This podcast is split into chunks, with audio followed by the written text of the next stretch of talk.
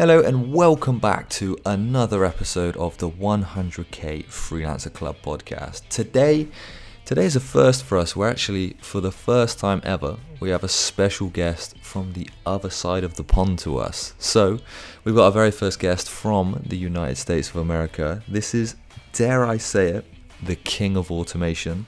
He worked for a long time as a successful freelancer and then transitioned himself into a business owner, running for the last six years a nice successful company called Arch DevOps, which do everything to do with automation. And that's something that we're going to dive deep into today is that in the world of business, in the world of freelance, how can automation help you? How can it save you time, increase return on investment, and just bring more success to your freelance career? But right before we dive into this podcast, I just want to say head over to 100kfreelancerclub.com where you can sign up for your free account and you're going to get access to our live masterclasses where we cover some awesome topics. Everything from getting your first client to how NFTs work and how NFTs can benefit you as a creative freelancer to even pricing as a freelancer. There's some really awesome stuff going over on the website at the moment. It's free, so why not go and check it out and sign up? But without further ado, let's jump straight into the podcast today. Michael Fritzius, and I hope I'm uh, pronouncing that right. Uh, right, but uh, yeah, how are you doing today? I'm doing really well, sir. Doing really well. How are you? Yeah, I'm good, thanks. I'm good, thank you. Uh, I'm recording today from the same location as always in uh, Barcelona. We are missing Niall, who's um, still in rainy Manchester. But uh, where are you calling from today? I am in St. Louis, Missouri, in the U.S. Uh, it's rainy here too, so you know. Oh, exactly. Yeah. So it's, uh, it's it's quite nice. I'm looking out the window, probably 20 degrees, perfect sunshine. So living living living the dream out here. yeah, trade me, man. I'm jealous. It's dark out here. I do these shows. I do podcasts out in my truck, and I'm like, I got out here, and it's dark out here. It's oh man, what what time is it actually where you are? Uh, it's uh, about 8:15 a.m. Ah, awesome. So yeah. Yeah, I mean, I guess that's the thing when you're working um, like freelance, you know, self-employed in business. Most of the stuff you do is, well, for me, anyways, in different time zones. Is that something that's ever like? Does it annoy you, or is that something that you love doing?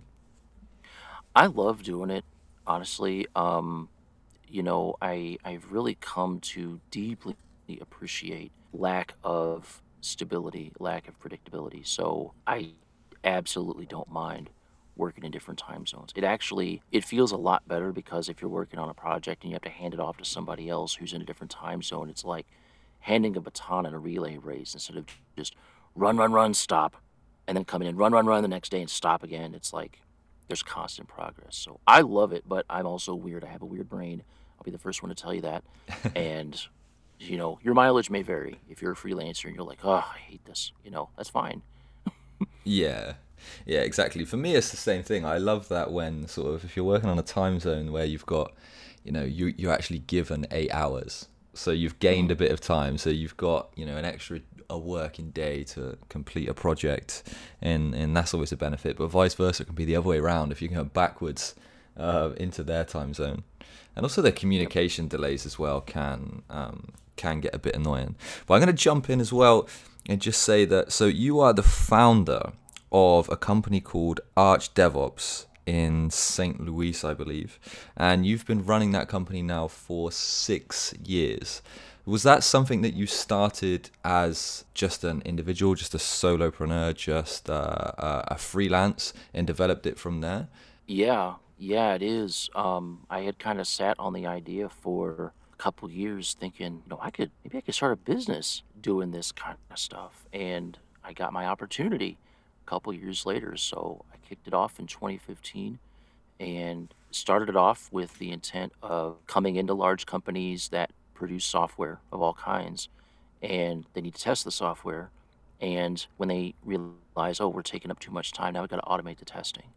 And yeah, it's just, it's kind of it's kind of spun out from there. It's all it's automation of all kinds. It's not just software testing. It's all kinds of automation. Just free up huge floppy chunks of time. But yeah, it it got humble beginnings. It was just me with a dream, uh, basically just working full time as a consultant at different companies until that stopped working, and it's just evolved from there, man. Yeah. Oh that, man. those were those were scary times back then, bro. Like I had all my eggs in one basket. I'm like, oh, really? What? Just like so you were just solely one income stream, just one thing from the freelance consulting. Yeah, I mean, and and I did the one thing that, you know, any business school would say, don't do this. Make sure not to do this. I totally did that because I don't have an MBA. I didn't plan on being a business owner. Um, but I would just take on contract roles at companies and work like 40, 45, 50 hours a week at one place. And then if a contract ended, uh-oh, uh-huh, right? So it took me it took me a couple years to learn how to diversify my work portfolio, but never going back. Never going back now. Yeah, because some I think the problem that that has as well is even though you might accept a contract like that for 40 hours if it's if it's sort of a flexible not really long-term contract it can really damage your annual earnings because if you're getting dropped from a contract or the contract expires you know you're picking up new contracts every 4 months. It might take you a month or two in between to grab a new contract. So you've got those 1 or 2 months where you're not earning anything which if right. you look at it overall from like a yearly perspective can really be detrimental to like what you're actually earning. Mm-hmm. absolutely can be. That was a that was a thing i went through. Uh, there was a contract that fell through and then it took four months to get the next one and it was scary and looking back it's like well now i know it was only four months but when you're going through it it's like oh when when is this ever gonna you know what's gonna happen so yeah, and it's the yeah. stress that brings along as well. Like I, have been there, man, hundred percent. When you hmm. lose like a big client or like your your breadwinner client, let's just call it, and you just you're just constantly thinking like, what am I gonna do? Even if it's not that damaging, because as a freelancer like myself, I always prepare for these situations. I always make sure I'm financially secure enough to go a long time, you know, without good clients, but it still adds a massive amount of stress to me. Like I can't even, no matter how secure I am, I can't stop thinking about at night when I'm led there. Just my brain is spinning at 100 miles an hour. Like, okay, how am I going to get this next big client? It's 921 days until I go bankrupt, sort of thing. Like, is that the sort of stuff that runs through your mind as well when you lose those contracts? It is, but to be clear, there's a lot that happens all the time. It happens all the time, and and now looking back, I don't, it may run through my head, but it doesn't run amuck through my head. Like it might be a thought that I have, but I've seen time and time again, there's always been something that comes through at the last minute, or provision comes from another direction, right? So I've learned to stop worrying about that kind of thing because that's just the norm. You know, that's just the norm. And I'm okay with that. And, yeah. you know, if anything, it tells me, okay, I gotta, I gotta, if I'm actually worried about that, I can either waste energy continuing to worry about it, which doesn't get me anywhere, or I can say, all right, that's a quantifiable and solvable thing. How do I make it so that that doesn't happen? What small action can I do now that leads to another action that leads to another action that, you know, chain, chain, chain, and then, hey, new client. Well, then you just set up a sales funnel. Like, what? You know, I mean, you got to pay top dollar to learn how to do that kind of thing. You just figured it out yourself. Kudos to you. Do it again, do it again, do it again. And then that just helps me worry a whole lot less. So I guess a shorter answer to your question is yeah, I, I, think about it, but now I've learned to take that worry energy and turn it into fix energy, fix the problem, make that not actually manifest itself. Does that make sense? Yeah, I mean, that makes perfect sense. And I think what you're saying as well there with the sales funnel is kind of what I wanted to talk to you about today is automation. Like you put a system in place to make sure that you are consistently getting clients. So it's not something that you have to put a tremendous amount of what I like to call manual effort and man hours into, which can be difficult if you're working on projects because a lot of freelancers fall into the trap of they spend ages looking for clients, a tremendous amount of time trying to get clients. They get the clients and then they're working all of their hours that they're working on working for those clients and then when the right. project's complete or ends or you know they get cut they don't have anything else lined up so then they need to spend that time again unpaid looking for clients but if you were to right. build some sort of automated system where it's looking or you're looking for clients and client prospecting in you know sales whilst you're working on the paid client work that's going to help you such a tremendous amount in your freelance career I absolutely will. And that's that is a common trap that freelancers fall into. And and I can say that cuz yo, I've fallen into that trap myself. It's like, you know, 100% of your time is billable, but it it takes a lot of bravery to devote a certain percentage of time and say I'm only going to have maybe 80% or 60% of my time be billable and use the other 40% for that lead generation because you're right. I mean, ultimately you're going to, you know, either a company is going to stop needing your services because they feel like they don't need it or you're going to finish the project and you have to cut loose because you did the thing they asked you to do. So, if you're not spending at least some time developing, nurturing relationships, getting in front of the right people so that they know you and they're like, oh, hey, you know, there's Jacob. He's the specialist in this kind of thing. I know I can go to that guy uh, if I'm having this problem, right? If you're not spending any time doing that, you know, you're setting yourself up for largely the same kind of problem where if you were working full time at one company for a contract and then it ends and then, oh, shoot, and then you got to hurry up and find something else. So, yeah, and automation goes a long way toward that. Yeah, hundred percent, and it's not just restricted to sales either. I mean, as as a freelancer or business owner or entrepreneur, like you were saying then, like you know, you could calculate that sixty percent of your time is billable because the other forty percent of the time needs to be focused on you know administrative tasks. You're as a freelancer or a business mm-hmm. owner, you have this whole ecosystem to look after to make sure it functions. So there's a lot of mm-hmm. tasks and things that can be shipped out to automation. I mean, even just as simple as you know accounting and bookkeeping, you can basically now there's pieces of software that you can link straight to your bank account that recognize the expenses you're making and just automatically add that into your books for you as an expense, as an advertising spend, as this, that, and the other. And it's just little things like that that that can cut down, you know, three hours a month for you, and then there's three hours a month more that you have to work on billable time uh, with clients.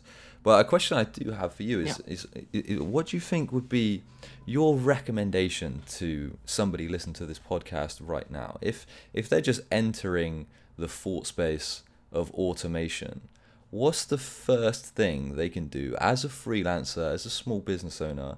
What would be the first thing you would recommend them to try and automate? Well, before trying to find something to automate, I would say the first thing is do kind of a time audit. You know, we I think we all probably think, "Oh, I'm spending a lot of time here."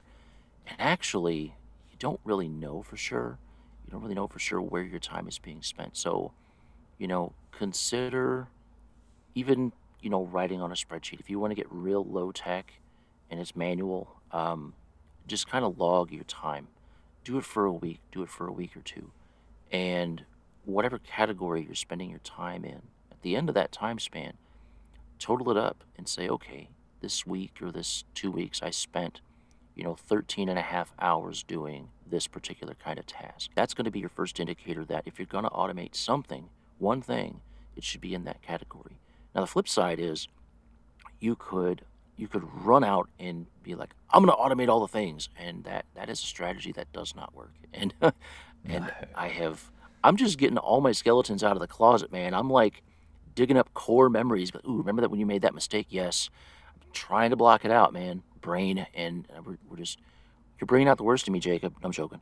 Um, but yeah, I mean, you, you definitely don't want to try to automate every single thing. You you want to pick one thing, try it on for size, find out what works, find out what doesn't work, and then that's going to give you more visibility into what else you can automate. And, you know, what you decide as you build out your ecosystem is going to look wildly different from mine.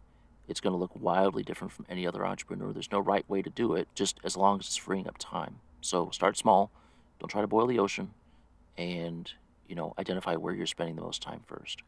Yeah, exactly. I mean, that, that, that's great advice there. And I think what it comes down to there is what we talk a lot about on um, the course is something called opportunity cost. So if you're mm-hmm. saying as well, what a great thing to do is write down, you know, your time, what you've been doing over the course of a week, and identify, you know, areas where you could potentially automate something or you're spending um, a lot of time on. Think about what the opportunity cost of that could be. So for I'm just going to pull back to something extremely simple. Let's just go back to the the, the, the bookkeeping um, example. If you have a lot of you know expenses and transactions, and you know you're spending let's just say four hours a week doing this financial work, you could then look at the cost of software or look at the cost of freelancing out um, a simple bookkeeper. And that simple bookkeeper might cost fifteen dollars an hour, but your billable rate as a graphic designer is a graphic designer is sixty dollars an hour. So by freeing up that four hours, yes, you're losing fifteen dollars an hour, but you're gaining four dollars of potentially sixty dollars an hour. So the opportunity cost there is much more beneficial, even if it might cost you money to automate something. The opportunity cost is basically bringing you gross profit in what you've invested to automate that is bringing you more in than you've paid for it. Is that something that you've like Absolutely. done and applied in in your business? It is, and that's something that I help other people apply to because as I'm working with clients, you know, one of the first things, a lot of times they'll come to me and they'll say, I need automation. And it's like, great. I, you know, or if, if they come to me and I say, hey, how's your day going? And they start with, uh, it's like, okay, uh, you know, I got my ears on. Maybe they need some automation. But Yeah. the first thing is, yeah, and it's like, I was just having a conversation with somebody who, uh, my phone buzzed actually, and it was her again, because we had a really good conversation. And she was telling me what her billable rate is. And she's like, I don't, I don't tell people my billable rate is because I charge by project. She's like, but it works out to be yada yada per hour. And I said, okay, that's cool. I said, so w- what I do is I, you know, put it into an ROI calculator. An opportunity cost is a big thing because if if you're saying you charge, let's say ninety dollars an hour, this is kind of the flip side of what you were talking about just now. If you're charging ninety dollars an hour and you're spending four hours a week on a particular task, then you know you could pay somebody fifteen dollars an hour. Yeah, you're making up you're making up that difference. But I look at it and say, okay, you're missing out on earning three hundred and sixty bucks in a week, right? So would you pay sixty bucks to make three hundred and sixty dollars? I think anybody would say yes to that. So that absolutely is something I've had to do myself and say, okay, well, how much of my time percentage wise am I spending on actual billable work, like things that I do to make money, versus what am I spending my time on that's not that, and do a difference and say, okay, you know, my target is 75% of my time needs to be billable, but I'm spending 40% of my time on non billable stuff, which means I can only at most do 60%. That's no mas. I have to automate something or hire a VA or something, you know, an automation guy hiring a VA, fancy that. Um, but yeah, I it it absolutely is something, and it just I think sometimes we just run forward and try to figure out like fix the problem. It's like ah, we got to define the problem first.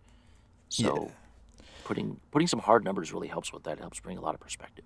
Yeah, and what you were saying before as well is you don't want to look at automation and be like, I'm going to automate absolutely everything. And it's the Yeah. same with like everything in goal setting. Really, if you if you set a goal to this enormous goal that has no you know clear breakdown of how you're going to reach it or you know it's not a smart goal as they call it, it it's going to get you're going to get overwhelmed demotivated a- and then quit and so i think you apply the same thing to automation. Okay okay what can i automate first? What is priority one? What is priority two three four? Instead of just looking and going i'm going to automate absolutely like everything under the sun. And you can apply that to basically every aspect um, of the business as well. Just break stuff down into bite sized baby steps because it's so much easier and it's so much more satisfying as well. If you break stuff down small and you're ticking off that checklist, it gives you momentum. And I think momentum is a tremendously important thing for anybody, you know, freelancer or not, having that momentum in your life of being on a journey towards a goal is fantastic. And I think as well, before before we started this podcast, we were just having a brief conversation um, about yourself, and you're saying at the moment you're coming through, you know, some uh, like a spiritual journey, sort of like an evolution um, of yourself. Do you want to dive into that a bit more and just uh, tell me what you mean by that? Sure thing. So I I'll start at the beginning how how I kind of messed up my brain. That sounds bad. I so my career, I started off as a software developer. I still write code. Um, I went from being a software developer to being a software tester. And I often tell people, you know, if you want to start a business, don't ever become a software tester first because you know when you're when you're paid when your dopamine drip in your brain is tied to you coming up with the worst possible case for everything all the time like it's a hard habit to break. And so i as a business owner i often spent more time than i was comfortable with just worrying about stuff man like so much stuff I was worried about. And it's not even stuff that was actually happening. It was fake junk. I would just manufacture these scenarios in my head. Ooh, what if this person had said this and I would have said that and then I'd be upset or I'd be mad or I you know I'd win this mental argument in my head and yeah and then it was like I just I didn't feel good about myself what a what a hideous waste of energy and part of this mental and spiritual journey that I've gone on ties back to something I said earlier where things will always work out in the end and and I make no I make no bones about it I mean I I'm a professed Christian you know I believe in God I practice my faith every day. It's an integral part of my life, and it's also an integral part of my business. And I started realizing I'm like, you know, running a business, I didn't realize this, but this is a way for me to exercise my faith because there's so much uncertainty as an entrepreneur, as a solopreneur. Even if you've got a team, you might think you've got a handle on things, but you don't. And I just realized I'm like, okay, I'm actually a lot tougher than I thought I was. There's a lot of things that I worry about that historically, and I'm 40 years old, uh, everything's worked out to date. I'm pretty sure things are still going to work out. It might be uncomfortable, but the discomfort comes from me feeling like I'm going to fail and thinking that that defines me as a person. And it doesn't. You know, it, when you fail, and you will fail at some things, when that happens, it doesn't mean that you are a failure. It means you failed. It's a piece of data, it's an event, but it doesn't define who you are. And I and I had to have that drilled into me for like probably two years before it finally sunk in. And so now I'm just doing the thing. I'm I'm taking risk and going in different directions and experimenting and trying stuff and living well outside my comfort zone, which that's where growth happens. And I, I can't go back, man. I can't go back to the old Fritz. Like, it makes me go, just thinking about it. I, I'm like, I don't want to go back to that old and busted thing. And then when I and it's funny because now that I'm here, it's almost like I'm vibrating at a higher energy level because I've got people coming to me out of nowhere who sometimes I haven't heard from them in like a year. And we're catching up and they tell me they're having the exact same problem. And I'm like, boy, have I got a story for you. And I tell them the same thing. And it helps them. They're like, I can't believe that I ran into you when I did. I just, I had a thought I should reach out to you and just tell you about this. And this is the most helpful thing. And I'm like, glad I could be here for you, buddy. But, you know, I'm just, I'm just out here vibrating, you know, and you found me. Um, but yeah, it's it's just been such an amazing journey. It it is not. I, I being an entrepreneur is one of the best ways to improve yourself, and it's. I mean, I I have. If you had met me, I would say even a year ago, you'd be like, man, this dude does not know what the heck. Like, how? No, I don't want to have him on my podcast. Like, he doesn't know what he's doing. Now it's like I'm out there sharing my story. If you met me five years ago, you'd be like, this dude is a basket case. Like, get him away from me, you know. But do you but, think do you yeah. think that's more of like imposter syndrome that you had back then, or do you actually feel like you were in that state? Like, so do you actually feel like you weren't good enough in that point of time to be on podcast to be sharing stories or do you think you were just suffering from a little bit of imposter syndrome oh i think i was suffering from a lot of bit of, of imposter syndrome sir. I think that was like i was like the president of the imposter syndrome club. It was terrible you know? And and i realized too that the the reason for that actually the reason for imposter syndrome in general is you know we kind of train our brains to lie to us you know? And and our brains are wired up to do that anyway you know? They're great at detecting patterns. And once a pattern's established the brain is like great i don't have to overclock myself to think more about this but it's a protective measure so anytime that there's some new thing or some new situation where hey what if I did that? What if I went? You know, your brain's going to kick in and try to protect you from that because it means, oh, I'm going to have to use more calories. I'm going to have to, you know, burn some more fuel in order to figure this out. I'm going to turn on the fear alarm and make this guy or gal not do this, right? And imposter syndrome is one of those things, you know? You think about it, it's like, oh, I'm I'm surrounded by just demigods. Like, wow, like how did I manage to cajole myself into this group of people? They're going to find me out as a fraud. That's a fear response. And when I realized, I'll tell you one thing, and I think this was what what kicked imposter syndrome in the balls, bollocks, I guess would be the good word. Uh, was I was talking with somebody and she is an accomplished business owner. She's owned multiple businesses. I think she's on like her second or third business right now. She and her husband have a business. She's got a web design marketing business. Um, real awesome lady, big heart, and um, she's a TEDx speaker. And the first couple times that I talked her over Zoom, I was like, you know what? Like, what's her angle? What is this woman's angle? Like, why is she wanting to spend some of her time with me? What's the what's the goal here? What what's she after? And I think the third time I talked to her, I had a realization. I said, you know what? She knows how to manage her own time. She has said no to hopping on a call for different reasons or introducing her to somebody.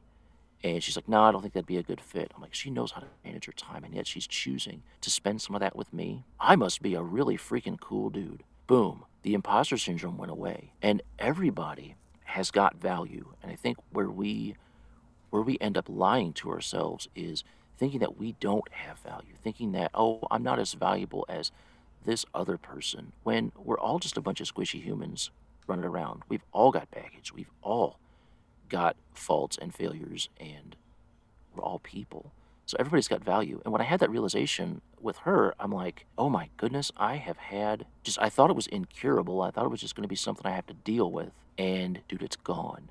I don't have to, I'm not spending billable hours worrying about, like, oh, they're going to find me out as a fraud. I don't even worry about it anymore. I don't worry about it anymore. But is it something that, so you say you don't worry about it anymore, but is it more like the thought literally never enters your mind? Or is it something that enters and you just dismiss it with ease, or do you just never think about that? I rarely think about it. Um, the times that I do think about it, I realize right away it's because I'm tired and I'm not thinking as highly of myself because I'm just drained. I don't have energy, you know? And yeah, if you start feeling that way, I mean, it's a low tech solution. Take a nap, you know, eat a candy bar or something like that. Um, you know, get some energy. But I, I realize it right away that that's what I'm experiencing. And it's made a world difference. It's made a world of difference. I would, seriously, I would waste, this sounds terrible saying this out loud, but I got to be honest with you. I would waste days procrastinating on things because I thought I'm not worth this. Um, now I'm like, as soon as I have a thought, if I've got time and it seems valuable, boom, I'll just go that direction. And I'll ask somebody. I'll be like, hey, what do you think of this? And I'll send an email to like 15 people asking them the same question um, because I know I'm worth it, and and I and I treat other people as if they're worth it too, because I don't ever want them to feel the way that I felt about myself. So anytime you know there's any indication where I'm talking with somebody, I'm like, I think they've got imposter syndrome. I'm like, all right, time to go in heart mode, and I'm going to share the story. So yeah, I it it's rare, but it, it is rare. It is rare that I think that way. Yeah, I mean, I think everybody. Well, I don't know about everybody, but a, a lot of people that I speak to, they whether they're coming through a hard time or not, they have sort of a negative view of themselves and they always view other people as better than themselves. And I think that gives them a lot of doubt in their own ability. The imposter syndrome like seeps into their mind and, and, and they can't stop thinking about, you know, how you know how they shouldn't be there. It could be somebody else doing a better job. But one thing that I've found to do as well is because I, I used to suffer from this massively. I was in in the same position of you, especially as like a young freelancer. Like I came even in university and straight out of university. Like I've always been freelancing and always yeah. been in that position where I just don't feel qualified enough to be doing to be doing what I'm doing because it, it's sort of like a catch 22 because for me I'm a I feel like I'm a super ambitious person but at the same time I used to suffer from a crazy amount of imposter syndrome. So I'd always be pushing my ability always be going for the next bigger higher better project. But at the same time being inside that project feeling sort of threatened, worried about you know being an imposter, not being as as good as as somebody else. But what happens for me is I think the fix for me came from like a similar experience to you, but it's just when I get down to sort of chatting with friends in a similar you know position to me and in just talking away about what I've been doing, the work I'm doing, how I'm doing it, how I'm conducting myself, and just getting informal feedback from people like, yo, man, that's really good. That's really cool. Like, you're awesome. And it's like, you can look back at it and be like, oh, yeah, I actually, I actually did do a good job there. And just taking the mm. time to look back on on stuff that you've been been doing and appreciate what you've done. If you can set yourself a task to actually just look back on past projects and compliment yourself, I think that goes a thousand miles, you know, in, in towards your self confidence and, and getting rid of imposter syndrome. Because if you're always looking forward about what you could do or what other people could do or other people's ability or your potential ability in the future after five more years experience, you're never going to feel happy and content like in yourself. And is that something that you think as well contributed to like your feelings back then? Is you were like more stuck looking into the future or comparing yourself to other people that was causing that doubt? Yeah, I mean, I think that was. See, I don't know if it contributed to it or if it was a symptom of it, right? I mean, it's all. It's like if you've got imposter syndrome, it's like all of that stuff, just blah, blah, all together.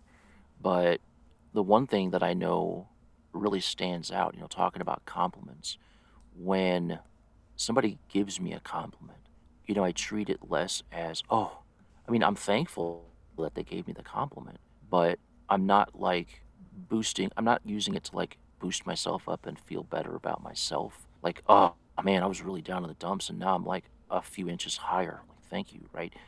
I have it, you know, in my hand at eye level and I can see it and say, see, self, people like you and they enjoy you and they appreciate you. All right. Like, I'm already up I'm already elevated. I'm already at eye level with everybody else. I just I have it, you know, in the palm of my hand that compliment where, where I can look at that and say, this is evidence that somebody really cares about me. So, and I didn't really, you know, actually I didn't realize that until just now that that's how I felt about compliments because I can I remember thinking back and oh wow, I can go 2 weeks on a good compliment like that. Thank you. Like wow, I was really but now I'm like you know, that's just validation that people really enjoy being around me. I think if anybody's dealing with imposter syndrome, like, you know, I don't have a formula for it, but do what you can to get rid of it because, oh, it is so oppressive. It seriously is. I wish yeah. I could automate it. I, I can't do that. I, I'm not, I'm good, but I'm not that good. And that's not imposter syndrome I'm talking. Just, it's a squishy human thing that there's no, uh, you know, Zapier doesn't do anything for that. I, I looked. I'm like, Is there is there is there a uh, is there an API for this? No, there's not. Uh, sorry. yeah, just get an Elon Musk chip in the brain to just get rid of it. Yeah. I know, right? That would be a, that would be a product I think we'd all be we'd all be running to the shops to purchase. that would be. You know, you'd have like a little USB port in the back of your neck. You can just like plug into stuff. Man, I somebody's gonna hack it though. That seems like, you know, the QA tester in me is like, ah, there's a vulnerability exploit here you know that new technology you got to let it mature for about 10 years before you yeah you, do not want to be the first guy in line getting that chip. Yeah right right. It kind of reminds me imagine if it was like have you seen um inception the film inception? I haven't but i've seen enough memes on reddit. I get the basic gist of it. Uh, i was going to say there's there's but, basically yeah. a robot in the film called TARS and um, they mm. say like TARS humor 50% and imagine you're just walking around like okay Jacob humor no Jacob imposter syndrome 0% and that would that would be awesome oh yeah confidence 200% yeah I know right swagger oh man the ladies are just coming out of everywhere and I'm married oh turn it off You know, just my luck if there'd be like an overflow error, or somebody put a cheat code in there or something like that. So, yeah, I, you're scaring me off from that, man. I, I, well, I will just. I'm not gonna get a port put in my head. I'm just, you know, not feeling it. Nah, it. I, I just I, I just couldn't ever imagine it. You know, like it's well the fear of being hacked. You know, like Right. one day you wake up and you're seeing Starbucks adverts in your vision because they've hacked you, or you know, it's something even worse. Yeah, takes Retina display to a whole new level, huh? yeah, literally. Amazing. but swinging back to what we were talking about earlier, do you think that you're a man that fears failure? Ah, yes, and I'm trying not to. Like, I'm a lot better about it than I was, but it's not gone. You know, I still have sometimes a moment's hesitation when I'm getting ready to do something and I think I might fail. I have to tell myself a few times if it's if you're gonna fail, it's just information. It's not you suck. It's not you're a failure. It's you know you you tried a thing, and nobody's a psychic. Nobody can predict the future. But you tried something, and it didn't go according to plan.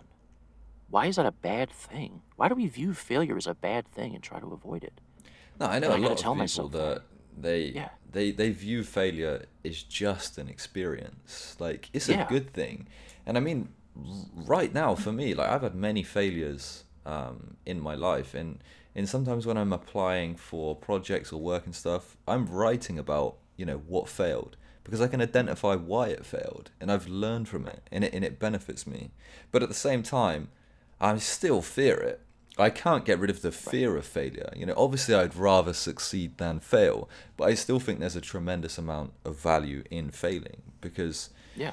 I, I mean, I, I mean, I guess for me it's how you fail because the worst type of failure I I feel is that if you could have done something more, like if you were lazy or if you didn't put enough effort in, and you have that tr- like horrible question stuck in your mind that what if what if mm-hmm. I did this or what if I did that? If there's, you know, enough space there that you dedicated yourself to a project and you were going to work full time on it and you only, you know, ended up working three hours a day because you were being lazy and then you fail. That what if is horrible. So my mentality now is that if you're going to do something, do it 100%. Because then if you fail, you can just wipe your hands of it and say, I tried, it failed, next project. Right. And Right. yeah, I I get that. Yeah. And there's you know, one of the things that I've adopted over the years is if I'm worried about a really big failure, like what if I can fail at something in a small way? Like let's test this, right? So, you know, take any kind of project and oh, big giant project. Okay, I might fail at this. Okay, well, how can you fail earlier with not as much risk, not as much exposure? Like at what point can you say, okay, well, this isn't going to work, and, and I'm glad, and the customer's glad too, that I didn't commit a ton of time and money to this because they're going to have something that doesn't work for them. So at least they only paid a little bit, and we learned, right? And I can move on to something else. Uh, um, so sometimes when I start feeling that way, I'm like, ah, this, I'm setting myself up for a big failure here. But I need, it means I need more information if I think it's coming. Yeah. Um, but then do you believe are you the sort me. of person that thinks in the sense of when you're like eyeing up one of these projects, do you identify failure as an option and then act upon that? Or are you more of the person that sort of like, you know, go hard or go home? Like this is, you know, we're gonna do this and we're gonna get it right. failure is not an option. But then if you fail, it's sort of okay, we learned and move on or even like talking with your clients do you go through that with them do you go through the option of failure like why stuff could fail Ooh, well, I'm of the opinion that when it comes to anything software related, anything on the internet, anything on a computer, anything's possible. Um, the failure point comes from running out of budget, running out of time. Um, but there's a way to accomplish whatever it is that a person is asking for. It's just a matter of can we get it done within these constraints? If if that's not possible, then yeah, we have to have a discussion. We have to figure out, okay, well, what features can we cut? But we also have to be in constant contact with that customer as well. So regular updates. They got to be in the loop. It can't be, hey, we're going to go like a month and not say anything, and then all of a sudden, whoops, sorry, it's not working. Uh, you know, awkward, right? That's Yeah. that's not a good look.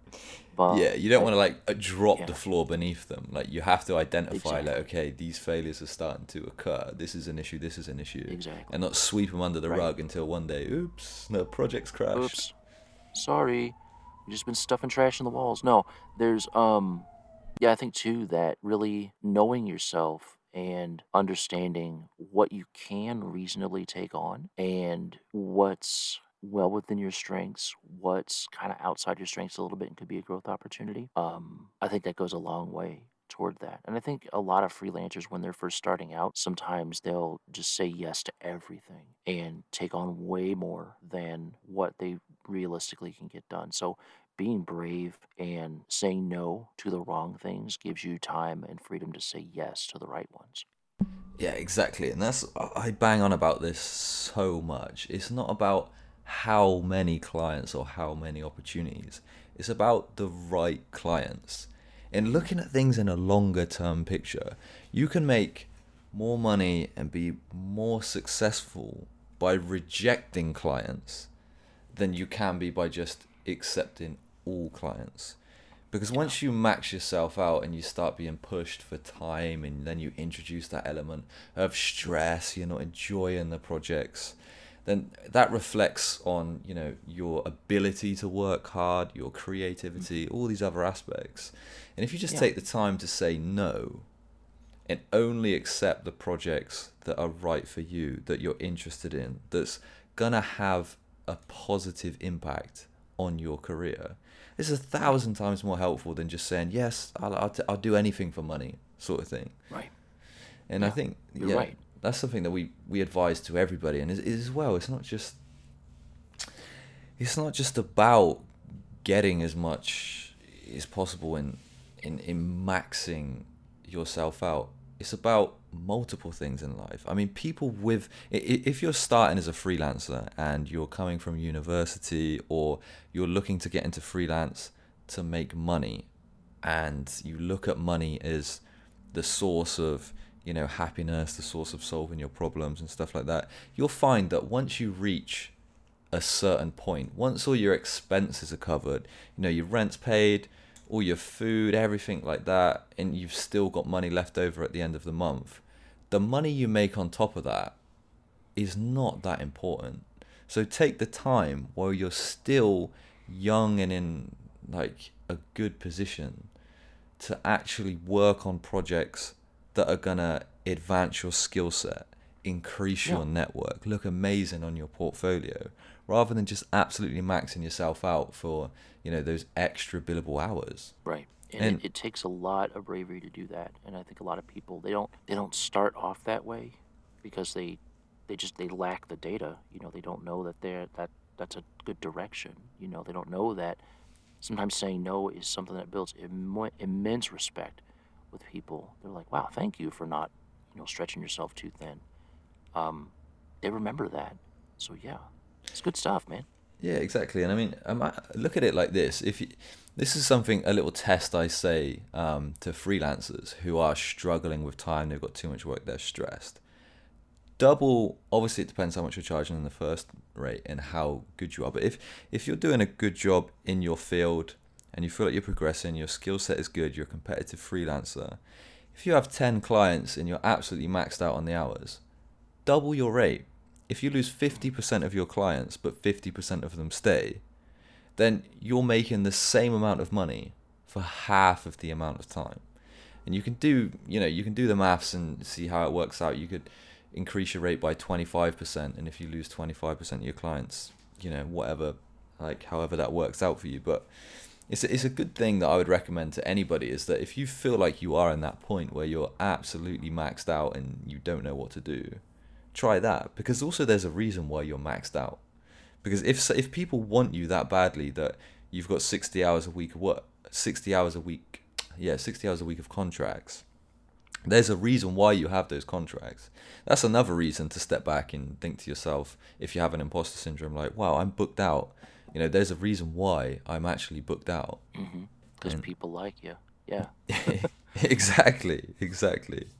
And um, but yeah, I mean, I I, I want to say huge thanks um, for coming on the podcast today. I mean, this has been like a really insightful conversation for me. It's been it's been great to talk to you, and you know, let the let the audience know like where where can they find you? Um, you know, have you got Twitter, Instagram? How can they find Arch DevOps?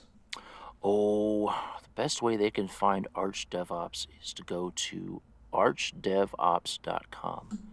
Um, I just redid the website not too long ago, a couple months ago. So, really focusing on automation, return on investment, um, you know, clear benefits, things like that, stories about things that, you know, we've done previously.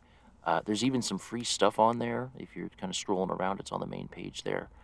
But, you know, I love meeting with people. So if you if you grab a free ROI calculator or you grab the book down at the bottom, you want to read about automation as it relates to company culture, um, I'll know, and I'm more than happy to have like some conversations with you. If you get the book, especially, I'll probably message you and be like, you know, a few days later, how'd you like the book, and you know, get your input on that. But yeah, I love I love talking with people. You can find me on LinkedIn, Michael Fritzius. Um, my last name looks like Fritzius, if that helps. Uh, it's not; it's pronounced differently. But yeah, um, I'm pretty sure I can I can be found either of those places. So I love meeting people. I've got my own podcast. Maybe if people want to be on a show when I start recording again, um, would love to have folks. I should probably have you on, Jacob. Once I get uh, uh, rolling, I gotta get through my stuff. But Yeah, that'd be awesome. should. I should have More more than happy to do that. More than happy to do that. awesome. Thanks again one last time for coming on the podcast today, and thanks everybody for listening. We really appreciate your support. And if you want to, head on over to 100kfreelancerclub.com where you can sign up for a free account and get free access to our live masterclasses where we go over everything there is to do with freelancing. Loads of different guests. We've got amazing freelancers, companies, just it's really going to boost your freelance career. So head on over to 100kfreelancerclub.com where you can sign up for your free account. And yeah, it's free, you've got nothing to lose. Head on over and sign up, and we will catch you in the next episode of the podcast.